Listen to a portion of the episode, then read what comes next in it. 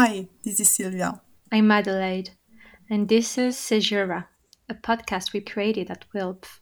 Sejura is a new podcast produced by the Women's International League for Peace and Freedom. We are one of the oldest feminist organizations in the world, founded in 1915 during the First World War. We advocated for the end of the conflict, for peace and equal rights for women. Today, we continue the work started by our foremothers. We see patriarchy, militarism, and neoliberalism as three interrelated causes that push us toward more conflict. It doesn't have to be this way. The antidote is intersectional feminism. With Sejura, we want to bring our perspective on feminist peace, analyzing and discussing the intersection between art and politics. Sejura means pause.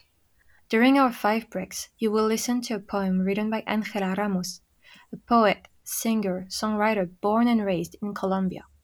In her poems, Angela captures and expresses hopes and pains that go beyond the personal experience and become universal.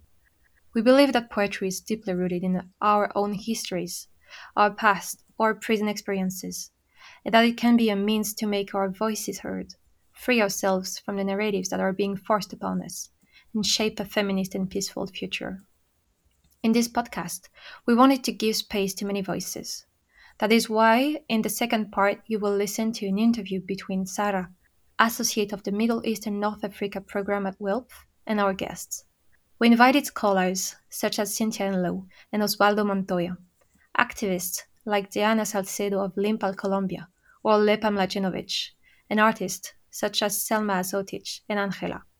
They will discuss feminism, trauma and intergenerational heritage, violence, anti militarism, womanhood and manhood, pop culture, and poetry. Join us every Thursday for a new episode from September 9th until October 7th.